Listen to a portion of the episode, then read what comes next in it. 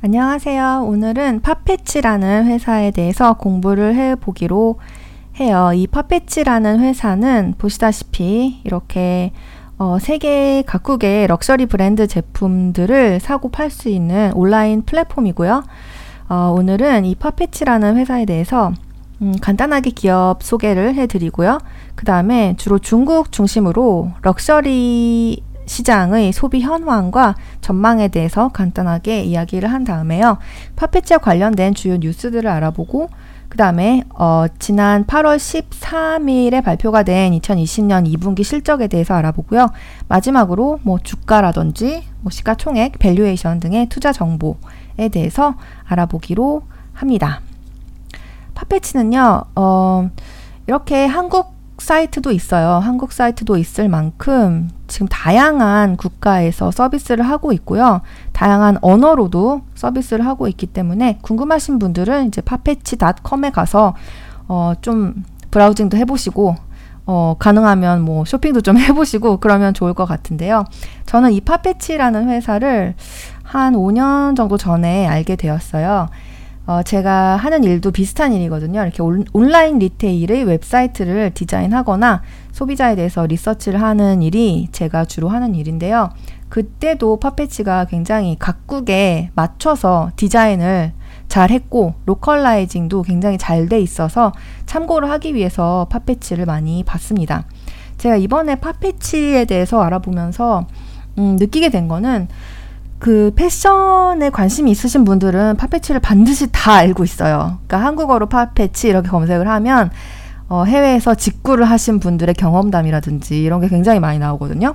근데 파페치에 투자를 하려고 보면 어, 그런 정보가 하나도 안 나오더라고요.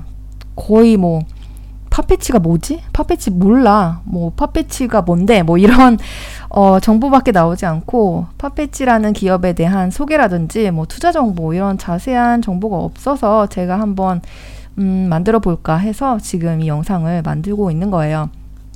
여기 웹사이트에 파페치 소개에 가시면 간단한 소개를 볼 수 있는데요. 어, 같이 읽어봐요. 파페치를 소개합니다. 파페치는 전 세계 럭셔리 패션을 소개하는 글로벌 테크놀로지 플랫폼.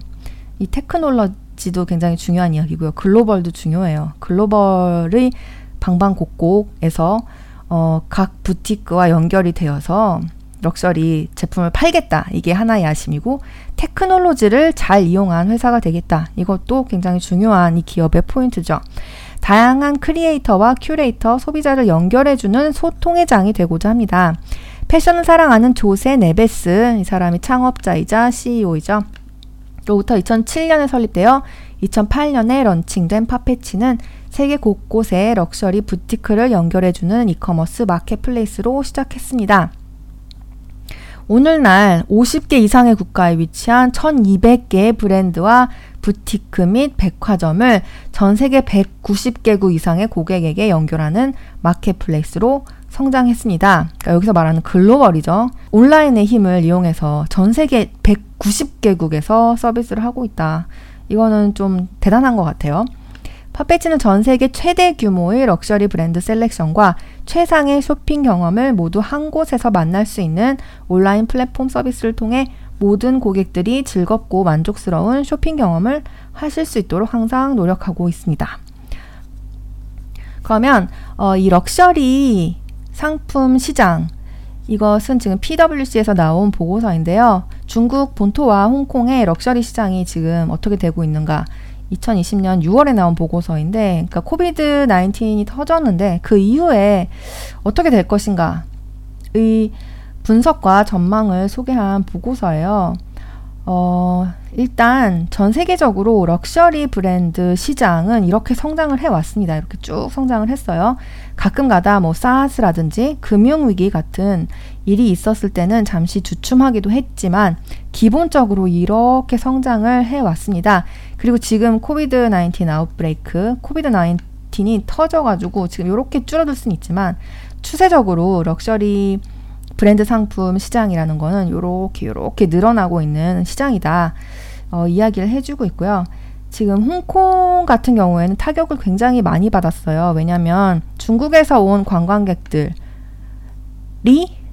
어, 78%가 중국에서 온 관광객들이었고, 그리고 이 사람들이 중, 홍콩에서 브랜드 상품 소비를 엄청 많이 했거든요. 근데 이제 코비드 이후에 이 사람들이 이제 안 오게 되면서, 음, 굉장히 매출을 내기가 어려워졌고, 게다가 홍콩 같은 경우에는 월세도 비싸죠.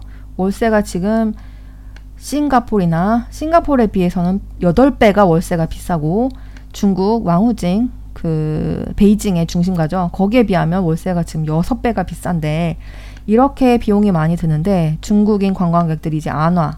이제 명품을 안 사요. 그럼 어떡해요? 큰일 났죠. 중, 홍콩은 지금 굉장히 어려운 상황이 다, 닥쳐 있어요. 근데 중국 같은 경우는 뭐 그렇지 않다라는 이야기죠. 지금 PMI라든지 각종 경제 지표들이 괜찮게 나오고 있어요. 이렇게 뚝 떨어졌다가 지금 50 이상으로 올라왔으니까 지금 소비 심리도 굉장히 회복이 된 거죠.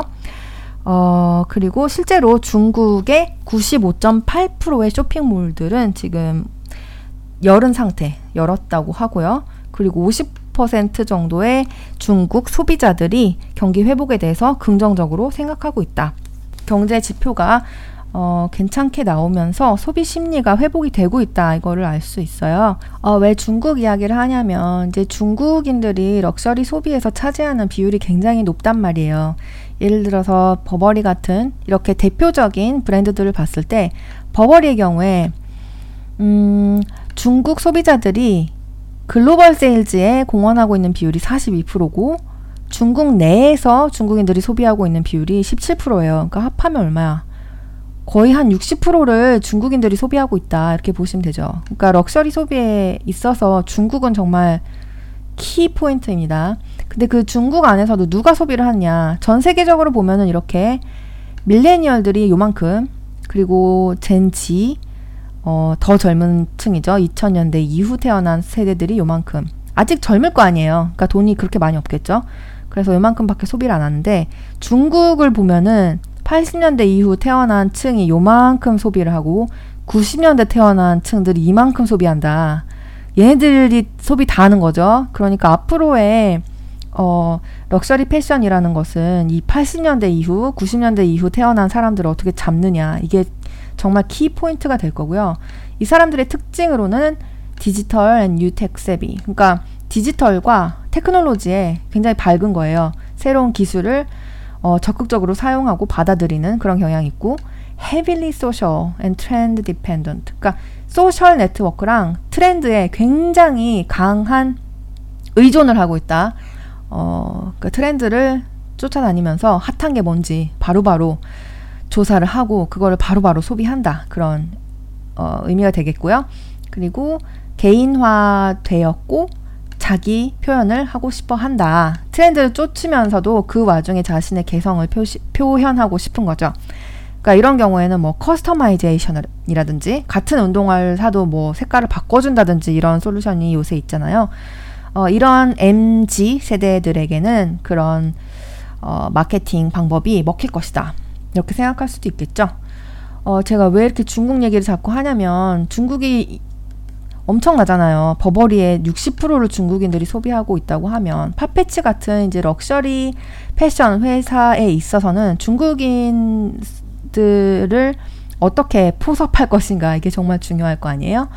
어, 실제로 2020년 4월 16일에 CEO 조세 네베스가 보냈던 주주 주주들에게 보냈던 편지에는 어, 이런 내용이 있었습니다. 중국에서 우리 사업이 잘 되고 있다. 지금 GTB 지금 매출 성장을 보면 요렇게 요렇게 요렇게 늘어나는 추세에 있다. 어, 그렇기 때문에 코비드가 터졌음에도 불구하고 줄지 않고 있다. 그러니까 뭐 두려워할 필요 없다. 이런 얘기겠죠. 그리고 애플리케이션 다운로드도 작년에 비해서 220% 늘었다. 중국 이외의 지역에서는 170% 늘었다. 음, 이런 설명을 써서 편지를 보낸 적이 있었어요. 실제로 파페치와 관련된 가장 중요한 뉴스 중에 하나는 징둥과의 협력 관계입니다. 음, 징둥은 이전부터 파페치의 지분을 가지고 어, 긴밀하게 협업을 하고 있었는데요. 이게 언제 뉴스야? 작년쯤이네요. 작년쯤에 징둥이 가지고 있던 탑라이프라는 명품 전자상거래 플랫폼과 파페치를 통합했어요. 그러니까 이 파페치라는 회사가 중국의 key e-commerce 그룹들과 긴밀하게 연계를 하면서 이제 중국 시장을 공략할 것이다. 이걸 알 수 있죠. 또 하나의 진짜 중요한 뉴스는 2020년 올해 2월에 나온 뉴스인데요. 텐센트가 3천억 원을 투자했습니다. 텐센트는 진짜 어, 전자상거래에 있어서는 다양한 기업에 투자를 하기로 유명하잖아요. 징둥에도 투자를 했고 핀둬둬 샤오홍슈 이런 데 투자를 정말 많이 했는데 파페치에도 투자를 했다. 영국 럭셔리 플랫폼 파페치가 중국 IT 기업 텐센트로부터 2억 5천만 달러 규모의 투자를 유치했다. 이게 중요한 게 뭐냐면 이제 위챗을 텐센트가 가지고 있잖아요. 10억 명 이상이 쓰는 메신저이기 때문에 이제 위챗의 뭐 미니 프로그램이라든지 이런 데에 탑재가 돼서 위챗에 노출이 되기 시작하면 갑자기 뭐랄까 음, 위챗에 노출된 것으로 인해서 갑자기 유니콘이 된 회사들이 중국에 정말 많잖아요. 그렇게 될 수 있다는 거죠. 파페치가 중국에 노출이 될 수 있을 것이고 파페치를 통해서 럭셔리 상품들을 구매하는 중국 사람들이, 중국 소비자들이 더 늘어날 수 있을 것이다. 어, 이렇게 볼 수 있겠죠. 그러니까 지금까지의 이야기를 종합해 보면 어떻게 되겠어요? 전 세계 럭셔리 패션, 럭셔리 상품의 구입의 거의 뭐 반 이상을 중국이 하고 있다. 그런데 이 파페치라는 회사는 중국의 징둥이라든지 텐센트와 긴밀하게 협업을 하면서 중국 시장을 공략하고 있다. 그렇다면 즉, 즉 어떻게 될까요? 매출은 늘어나겠죠. 성장하겠죠. 어, 성장할 거라고 생각하는 것이 아주 합리적인 음, 예측이 될 것 같아요. 그러면 2020년에 2분기 실적에 대해서 알아보도록 하겠습니다. 회사가 이렇게 요약을 해준 거고 어, 상세한 내용은 아래에 있는데 관심 있으신 분들은 다 읽어봐도 될 것 같은데 음, 그냥 회사가 정리해 준 것만 읽어도 대충 추세가 어떤지는 알 수 있을 것 같아요. 여기 이제 어, 재무제표를 보시면 어, 이 파페치라는 회사의 매출이 어떻게 이루어져 있는지 볼 수가 있는데요. 일단 그룹 전체, 그룹 전체가 있고 그 아래에 어떤 구조로 이루어져 있냐면 먼저 디지털 플랫폼이라는 게 있어요. 그러니까 디지털 플랫폼이라는 것은 파페치닷컴에서 음, 사고 팔아서 발생시킨 GMB 그러니까 상품을 팔아서 만든 매출이죠. 그 다음에 뭐 브랜드들에게 수수료 이런 것도 받을 수 있고 그 외에 매출이 생겨날 수 있으니까 그런 걸 합해서 만든 것이 바로 이 디지털 플랫폼이고요. 브랜드 플랫폼이라는 것은 파페치가 어, 사실은 얼마 전에 어, 이더 브랜드 플랫폼 뉴가즈 그룹이라는 그룹을 인수를 했어요. 이 뉴, 뉴가즈 그룹 안에는 우리들이 잘 알고 있는 오프화이트, 어, 다른 건 잘 모르겠는데, 어쨌든 오프화이트를 포함한 다른 많은 브랜드들을 가지고 있는 뉴가즈 그룹이었는데, 파페치가 이 브랜드들을 인수를 하면서, 어, 이들이 내고 있는 매출도 이제 파페치의 음, 매출의 일부로 편입이 되기 시작한 거죠. 그게 바로 이 브랜드 플랫폼입니다. 그러니까 이 뉴가즈 그룹을, 어, 그 합병 시킨 게 2019년이니까 2019년인가 그렇기 때문에 여긴 아직 매출이 없죠. 그러니까 여기서부터 찍히기 시작한 거예요. 그러니까 파페치의 본래 비즈니스는 여기 디지털 플랫폼에 찍힌다고 보시면 되고 뉴가즈 그룹의 어, 브랜드들이 내고 있는 매출은 이 부분이라고 보시면 될 것 같아요.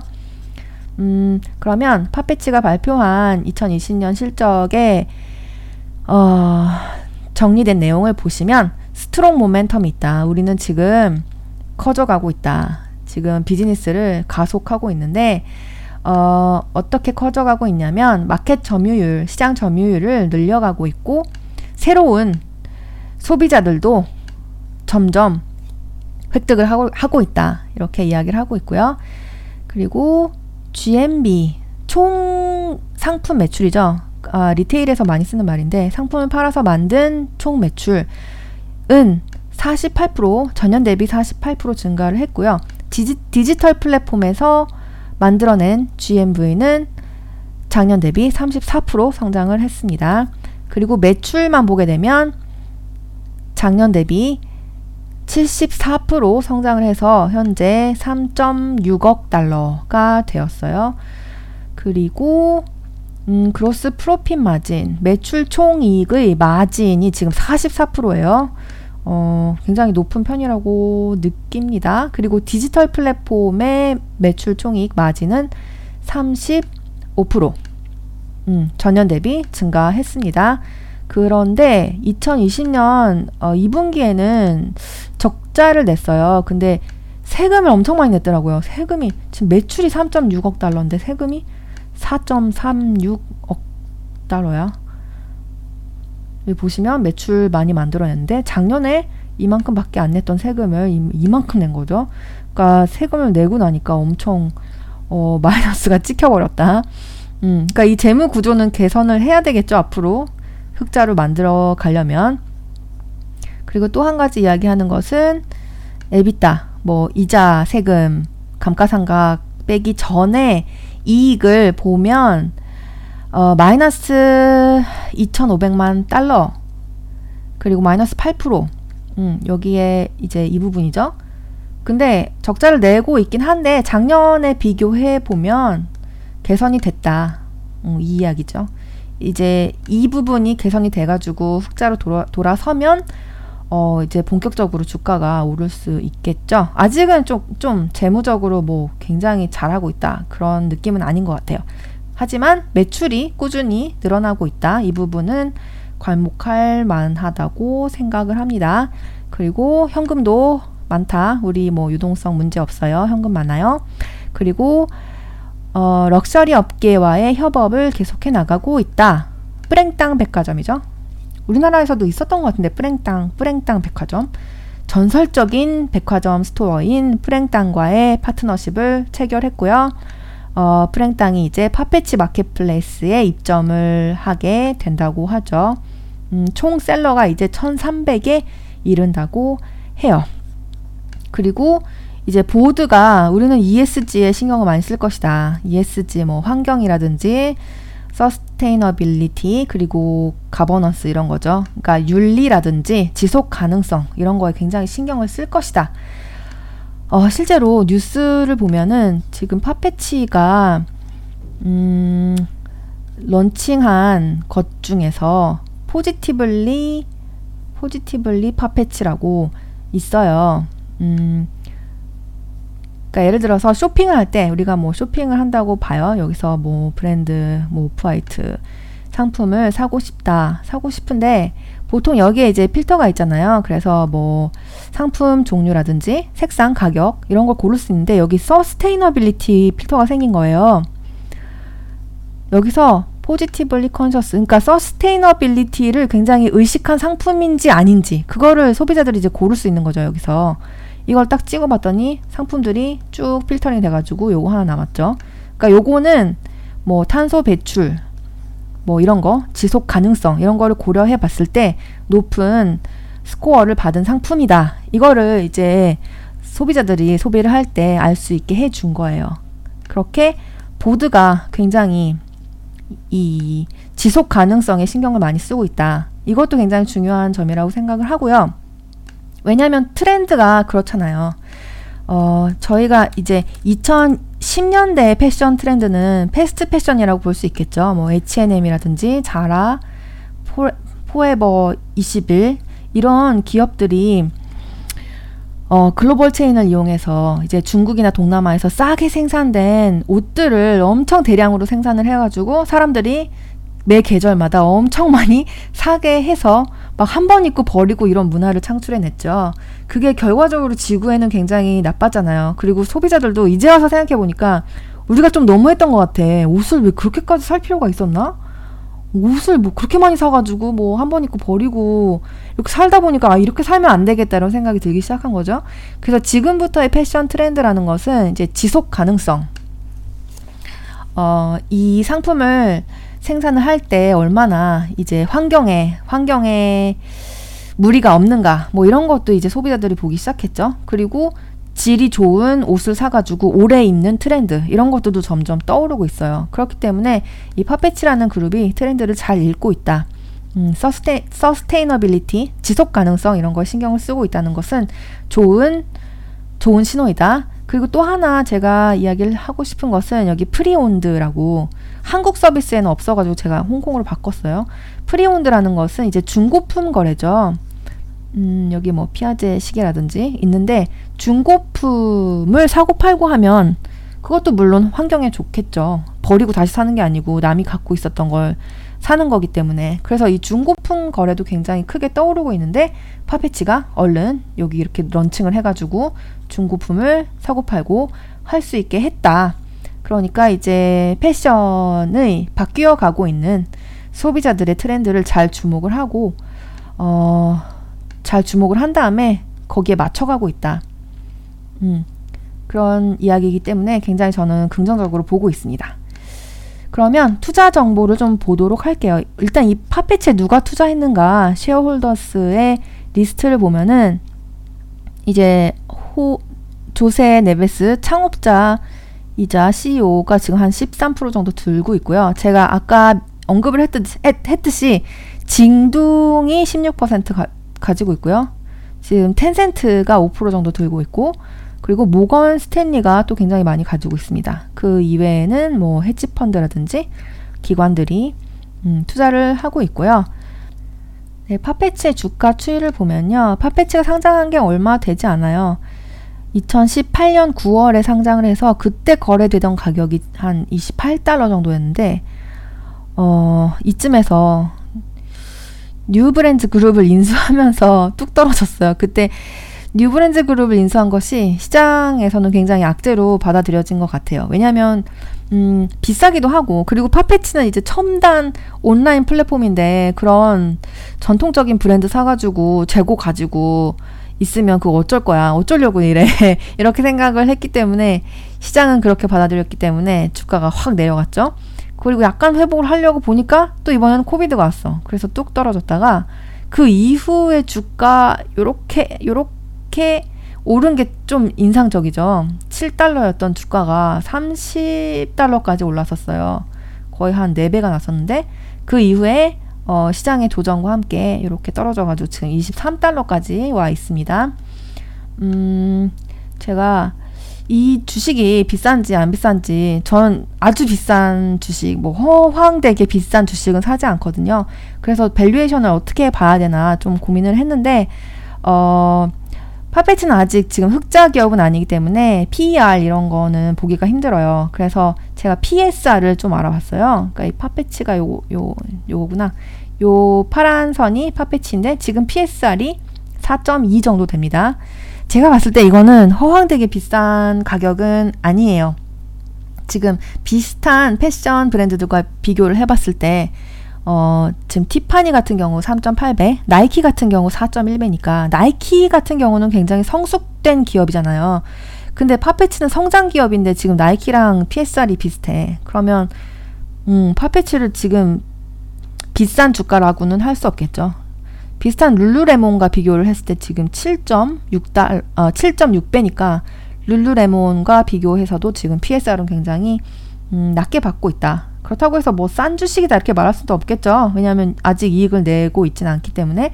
하지만 비교적 음, 비교적 괜찮다. 아주 뭐 허무맹랑하지 않다. 허무맹랑한 주식으로는 예를 들어서 뭐 쇼피파이 이런 거 있죠. 쇼피파이 몇 배야? 쇼피파이.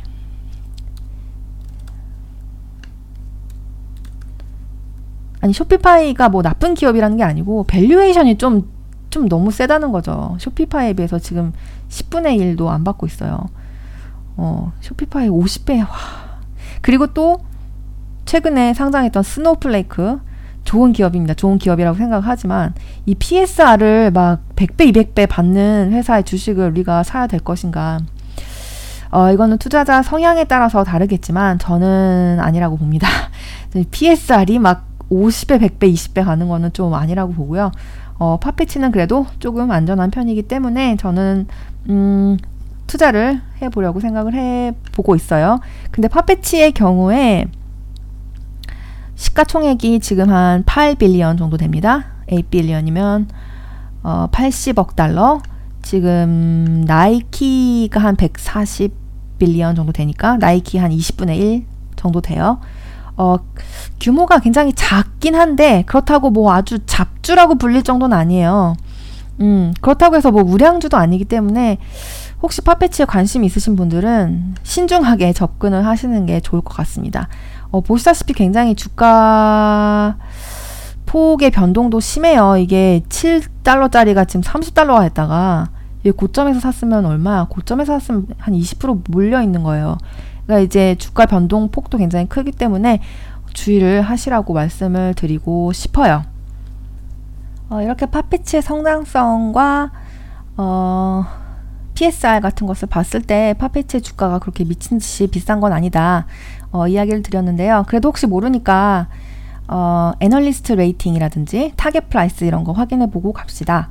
3개월 전에는 이게 buy 의견이 10개였고 hold가 3개, underweight sell이 하나하나였는데 지금은 buy 의견이 늘어났어요. 12개고요. target price를 보시면 평균 31달러입니다. 가장 낮은 경우에 20달러, 가장 높은 경우에 어, 40달러. 지금 주가가 23달러 정도 되니까 한 요쯤 와 있는 거죠. 어, 그러니까 뭐 상승 여력이 있다라고 보셔도 될 것 같아요. 네, 이렇게 오늘은 파페치에 대해서 알아봤습니다. 파페치에 대해서 굉장히 다각적으로 어, 회사 소개에서부터 관련 뉴스 그리고 중국 시장을 중심으로 이제 뻗어나가려는 회사의 비전이라든지 파트너십에 대해서 알아봤고 마지막에는 주가 정보라든지 target price, valuation 등에 대해서 알아보았습니다. 그러면 어, 좋은 투자 생활 되시길 바라고요. 저는 또 다음 시간에 다른 컨텐츠로 돌아오겠습니다. 다음 시간에 만나요. 안녕.